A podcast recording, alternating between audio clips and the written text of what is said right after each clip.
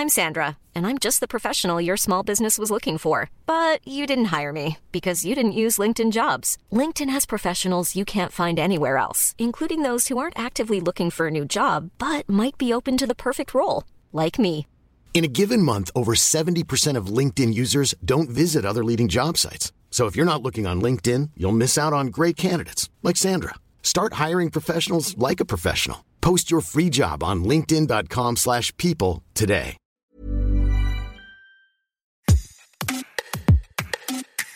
Bonjour, vous écoutez Minute Papillon, je suis Anne-Laetitia Béraud et aujourd'hui on parle de rivalité féminine. Il n'y a rien de pire que les femmes entre elles. Marie-Aldine Girard, journaliste et comédienne, s'est interrogée sur cette phrase communément admise et elle l'a prise pour sous-titre de son essai Rival, publié aux éditions Flammarion. Pourquoi voit-on l'autre femme comme une rivale? Où cette rivalité prend-elle racine? Comment cette rivalité se manifeste-t-elle socialement aujourd'hui? Comment y mettre fin? Pour répondre dans cet épisode Marie-Aldine Girard. Je suis journaliste, rédactrice en chef pour des émissions télé, également auteur. Et j'ai écrit, euh, là c'est mon cinquième livre. Les quatre premiers ont été écrits avec ma sœur jumelle, Anne-Sophie Girard. Et là c'est mon premier euh, essai que j'écris euh, donc en solo. Rival, édité chez Flammarion. Et le sous-titre, Il n'y a rien de pire que les femmes entre elles. Comment cette phrase qu'on a déjà toutes et tous entendue, euh, vous l'analysez? J'avais très envie d'écrire sur la sororité. Et quand j'ai fait part de cette envie autour de moi, j'ai entendu cette phrase que j'avais déjà entendue moult et moult fois, mais sans, sans m'y arrêter. Et on me l'a plus, enfin, je veux dire, je vais pas dire tout le monde, mais pratiquement tous ceux à qui j'ai dit ça m'ont dit, bah, ah, bah, alors tu fais bien d'en parler parce qu'il n'y a rien de pire que les femmes entre elles. Et je me suis rendu compte qu'en fait, on, on laissait pas, on laissait plus passer euh, certaines choses aujourd'hui, mais cette phrase-là, on la laisse passer comme une vérité. Donc, j'ai décidé d'interroger cette phrase-là, d'interroger des femmes autour de moi qui m'ont bouleversée et qui ont changé aussi ma vision de voir les choses. Et j'avais envie d'en parler dans, dans ce livre-là. D'ailleurs, dans ce livre, vous dites que la rivalité féminine est un poncif qu'il est nécessaire de questionner aujourd'hui dans une société qui connaît MeToo depuis cinq ans, dans une société où il y a un changement entre les relations femmes-hommes Je pense qu'on se pose la question aujourd'hui, et c'est merveilleux, de nos relations entre les hommes et les femmes, mais qu'on ne se pose jamais la question des relations des femmes entre elles. De toute façon, dès que c'est dans l'ordre du féminin, ça n'intéresse pas parce qu'on est dans l'ordre du désuet je me suis rendu compte que justement la rivalité féminine n'était pas désuète. C'était quelque chose qui pouvait être euh, grave et qui pouvait aussi euh, avoir des ressorts qu'on doit questionner parce que c'est toute la société qui est coupable de ça aujourd'hui. On s'en rend euh, très vite compte en lisant le livre. Rivalité n'est pas compétition. Tout à fait. Et je pense que c'est une distinction qui est, qui est primordiale. Moi, j'ai une sœur jumelle euh, et on a toute notre vie été en compétition, mais une compétition saine. C'est-à-dire c'est normal quand deux sœurs qui ont le même âge, qui vivent les mêmes choses au même moment, voilà, on est toujours en compétition. Mais on n'a pas cette rivalité. La rivalité a cette nuance que on n'est pas sûr de nous-mêmes. Euh, il y a, j'en parle beaucoup dans le livre du syndrome de l'imposteur, c'est que on pense déjà qu'il n'y a pas de, de place pour toutes. Et donc on voit l'autre avec euh, la place qu'elle va nous prendre. Et c'est cette rivalité-là qui a ce côté un peu malsain, qui n'a pas la compétition. Cette rivalité est fondée sur la peur d'être supplanté par l'autre. Et cette peur s'inscrit dans différents domaines, que ce soit le domaine amoureux, mais aussi le domaine du travail. Le travail, euh, c'est un des exemples qui est venu le plus souvent. J'étais assez étonnée en fait. C'est vrai que je n'avais pas d'a priori. Hein, euh, J'ai tendu le micro entre guillemets à, toutes ces femmes, mais ça m'a surpris. parce que vraiment, les relations négatives, euh, des relations de souffrance même, parce qu'il ne faut pas avoir peur des mots, là il y a une réelle souffrance, souvent sont des relations de travail. Et ça s'explique, en tout cas je l'explique dans le livre, du fait de cette difficulté de faire sa place dans un monde d'hommes, notamment pour certaines femmes, et de voir les autres femmes comme quelque chose, comme une concurrence, comme quelqu'un qui va nous prendre notre place, quand il n'y a qu'une seule place. Ça, j'en parle pour le syndrome de la Schtroumpfette. Il y a une Schtroumpfette dans le village des Schtroumpfs.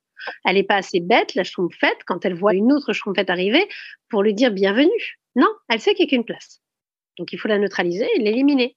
Et c'est quelque chose qu'on a intégré. C'est pas, je, ne dis pas, ouh, les méchantes femmes que nous sommes. Non, j'ai dit, mais pourquoi on a intégré tout ça? Comment ça se fait qu'on réagit comme ça? Même si, bon, certaines diront, bah non, moi je réagis pas comme ça. Euh, quand on s'interroge un petit peu plus, on se rend compte que c'est un fait, euh, qu'il y a quelque chose de ça en nous, de voir l'autre comme la personne qui va nous prendre la place, la personne qui va prendre l'intérêt euh, dans les yeux de l'homme, puisque c'est de ça aussi dont on parle. C'est aussi une jalousie, une compétition, une rivalité sur le corps, le corps des femmes. La rivalité sur la beauté, le corps. J'ai essayé de, me renseigner un petit peu. À l'époque, une femme était choisie par un homme dans un village, il fallait être choisi par l'homme pour s'assurer donc euh, d'avoir une bonne descendance, d'être à l'abri et d'avoir le meilleur parti. Et celle qui avait le meilleur parti, qui était choisie, était très souvent la plus jolie. Donc voir une autre dans le village qui était encore plus jolie, qui pouvait être celle qui sera choisie à notre place, on la voyait comme une rivale. Et c'était normal, c'est pas un pur égoïsme. C'est aussi de se dire, moi, je veux avoir un bon parti, je veux mettre ma descendance à l'abri, etc. C'est de l'ordre aussi de, de la protection et qu'on comprend aisément, en fait. Même si les temps ont changé, maintenant, on n'est plus choisi, on choisit aussi. Il faut pas oublier que c'est un changement de paradigme qui, quoi, qu'il y a 50, 60 ans, c'est rien. Donc, il reste des traces et des sentiments contre lesquels il faut lutter et puis euh, tendre la main aux autres femmes en leur disant, bon, on va le faire ensemble. Et pour euh, mettre fin à ces, ces relations empoisonnées, euh, vous privilégiez, vous mettez en avant la sororité, cette solidarité spécifique entre les femmes.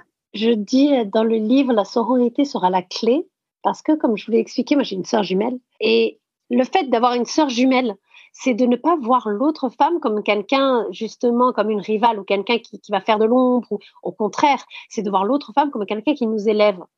Et c'est pour ça que pour moi, très tôt, je me suis rendu compte qu'être solidaire, que, la sororité était la clé de tout. Sans vouloir être gnangnan, parce qu'on va me dire, ah bah oui, mais c'est joli, la sororité, la fraternité, tout le monde se tient la main, etc. Non, c'est être pragmatique aussi. C'est, là, je redonne l'exemple de la Schtroumpfette que vont faire les Schtroumpfs quand la Schtroumpfette acceptera une Schtroumpfette? Ils n'auront plus le choix en fait. Maintenant, on va toutes rentrer, on va toutes tenir la main et ils seront obligés de nous faire la place qui nous est due. Mais effectivement, la rivalité féminine n'existerait pas si la femme aujourd'hui avait la place qu'elle mérite. Elle ne se sentirait pas autant en insécurité aussi si on lui faisait confiance. Il y a beaucoup de critiques sur euh, la sororité, de la part d'hommes, mais aussi de la part de femmes, sans pour autant être misogynes, pointent des failles dans cette, euh, dans cette notion. Elles disent tout d'abord que cette notion a émergé dans les mouvements féministes des années 70, qui s'était porté par des femmes blanches, bourgeoises, privilégiées, et que ça excluait les femmes racisées, les femmes précaires qui subissent des, discriminations de classe et que c'est difficile de demander euh, de tendre la main à leurs oppresseuses. Il y a aussi Elisa Rojas qui est euh, militante handicap, avocate et qui estime, c'était sur Twitter, que la sororité est devenue un outil d'oppression en forçant les femmes, alors que les femmes ne sont pas un groupe homogène. Il y a des distinctions de classe et des luttes et il y a aussi des oppressions et que la sororité est devenue un de ces outils d'oppression. Qu'est-ce que vous répondez à ces, critiques? Ah, Moi, je, mais je comprends totalement ces critiques, mais je pense que ce n'est pas vivable de se sentir euh, oppressé par 50% de la population et en rivalité avec les 5 autres, autres pourcents. C'est-à-dire qu'au bout d'un moment, on va se rendre compte qu'il y a un vrai problème. Le mot de sororité est galvaudé comme le mot de féminisme l'a été. Je pense qu'il faut le récupérer moi, quand j'ai interviewé, c'est une femme qui, que je connais, qui, je veux dire, il n'y a pas plus féministe qu'elle. Elle élève deux garçons, en plus, vraiment, selon une considération vraiment féministe. Et elle me dit, je ne le suis pas. Et j'ai essayé de comprendre comment, comment on avait pu en arriver là. Comment une femme de 40 ans qui est réellement féministe va te dire aujourd'hui je ne le suis pas parce que ce mot est galvaudé, ce mot est évité de son sens. On n'a pas le droit parce qu'on se sent mauvaise féministe, on se sent oppresseuse parce qu'on on souhaite une, une sororité. Non. C'est vraiment un appel et un cri du cœur. On ne peut pas nous taxer d'être des mauvaises féministes. Il faut qu'on accepte ça. Moi, je suis une mauvaise féministe, mais je suis une féministe. La sororité, c'est une solidarité envers les femmes. On n'est pas obligé d'être dans des ayatollahs de la sororité, mais juste de tendre la main avec les autres. Je, ne dis pas euh, soyez obligés d'être solidaires avec les autres femmes, mais juste soyez solidaires avec les autres femmes. Soyez bienveillante. Merci d'avoir écouté cet épisode de Minute Papillon, un podcast d'Anne-Laetitia Béraud pour 20 minutes. S'il vous a plu, n'hésitez pas à le partager sur les réseaux sociaux, à en parler autour de vous, à vous abonner, à l'évaluer sur votre plateforme ou appli d'écoute préférée.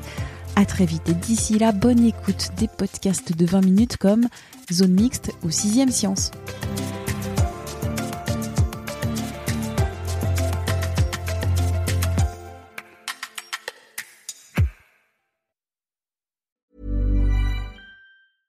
Small details are big surfaces. Tight corners are odd shapes. Flat, rounded, textured, or tall. Whatever your next project, there's a spray paint pattern that's just right. Because Rust new Custom Spray 5 in 1 gives you control with five different spray patterns. So you can tackle nooks, crannies, edges, and curves without worrying about drips, runs, uneven coverage, or anything else. Custom Spray 5 in 1 Only from Rustolium. On ne va pas se quitter comme ça. Vous avez aimé cet épisode? Sportif, généraliste, sexo ou scientifique, varié mais toujours bien informé. Découvrez les autres podcasts de la rédaction 20 minutes sur votre application d'écoute préférée ou directement sur podcast au pluriel.20minutes.fr. Et merci de nous avoir écoutés.